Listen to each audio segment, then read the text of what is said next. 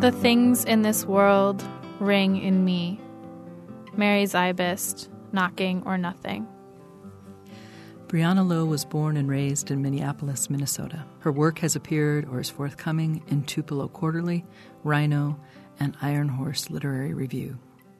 Welcome to the Poet's Weave. I'm Romaine Rubinis Dorsey. Brianna, what poems have you brought for us? Elegy with my father walking towards me, across the frozen lake through which he will fall three months before his death, having wandered sick with fever, onto the ice. And he will fall again before he is gone, face first through the doorway of his bedroom, his teeth disappearing like coins down the dark well of his throat. And after which he will put his hands to his mouth and beg for ice. Because there is none, I will run panicked to the street, towards the snowbank I attach with my fists, searching for the cleanest parts to bring him. I will only hold the snow to his jaw for a moment before it melts, streaking his face with blood and dirt. I will be terrified of what I have done then. Daddy is what I will say.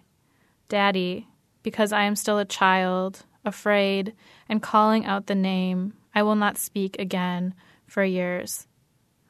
But he will only look past me, his eyes glassy and unknowing, his breath going in and out, like the day he is pulled from the water, open eyed and flailing, his body making angels blue in the dark.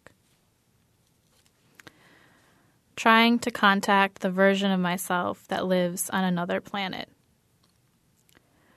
Earth 1 stockpiles weapons. Earth 2 implores caution, is like, this is the epitome of mutually assured destruction, you guys. We are in the attic, listening with your ham radio. We are caravanning to Cape Canaveral, waiting for the rocket launch. When you sleep, I watch the other Earth. I think of myself across the void. Touching myself in front of the mirror, I wonder if she's the better woman. Like Sisyphus, I load and unload the dishwasher. I undress and lie down in the snow. This is exactly how I want to die, frozen in the field behind your house. This is how I want to be brought back to life, wrapped in a foil blanket, your warm breath in my ear. When I look at the other earth, hovering above us like a wetter sun, I imagine running myself over with the car. This is an exercise in regret. This is gravity saying, Everyone I have ever loved is a mirror.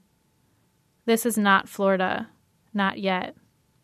In an attempt at organizing the universe, you tell me that some women read books and some women clean houses. When I ask, Does this not hazard erasure? you blink. When I want to feel less alone, I call my mother. When I want to travel to the past, I walk backwards into the sea. Laura Ingalls describes the glass. Diary, I am in love with the glass.